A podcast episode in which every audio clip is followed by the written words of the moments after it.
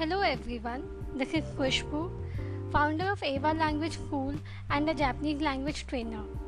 Welcome to the second episode of my podcast, Linguaphile. In the previous episode, I had mentioned how I happened to join a Japanese language course by coincidence and how from there my life took an unexpected turn. Now, continuing with that, once enrolled, I started to attend my classes and entered a territory which was unfamiliar yet exciting.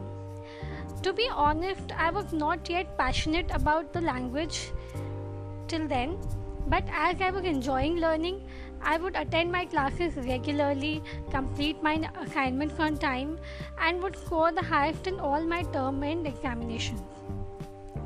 So, more than two years passed like this, in this period, I also sat for the Japanese language proficiency test, also known as the JLPT, and cleared two levels without any difficulty. Back then, JLPT was in a four level format and used to be held once a year in India. Around this time, I started to feel the pressure of getting a job, and that was when reality hit me. I realized that although I was performing excellent in the academics, but I was thoroughly unprepared to use Japanese in the actual world. Uh, I also felt that I had a decent understanding skill, but my application skill was still zero. During this period only, the new 5 level format JLPT was introduced, which was supposed to be held twice a year and I decided to take the next level exam. There were quite a few challenges in this. Firstly, I had taken all the previous exams without any prior preparation. So, the difficulty level of JLPT N3, which I was planning to take, was way above my then proficiency level of Japanese. But the biggest challenge of all was that the level had been newly introduced there was no set syllabus and the study materials also were very less and hardly accessible. Nevertheless, I decided to take the exam as I thought that even though I don't succeed, I would at least come to know about the new format and get an idea of the difficulty level.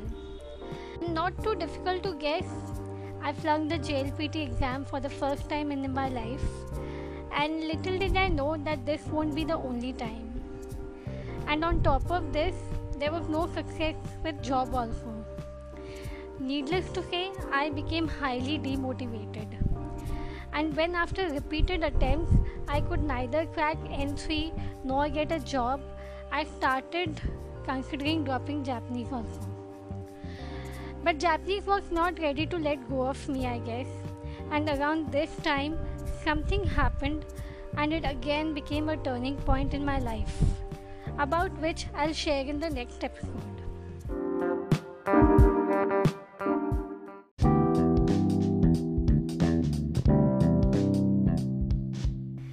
In the next episode, I'll share with you how my struggles to crack the JLPT exam became a boon for me.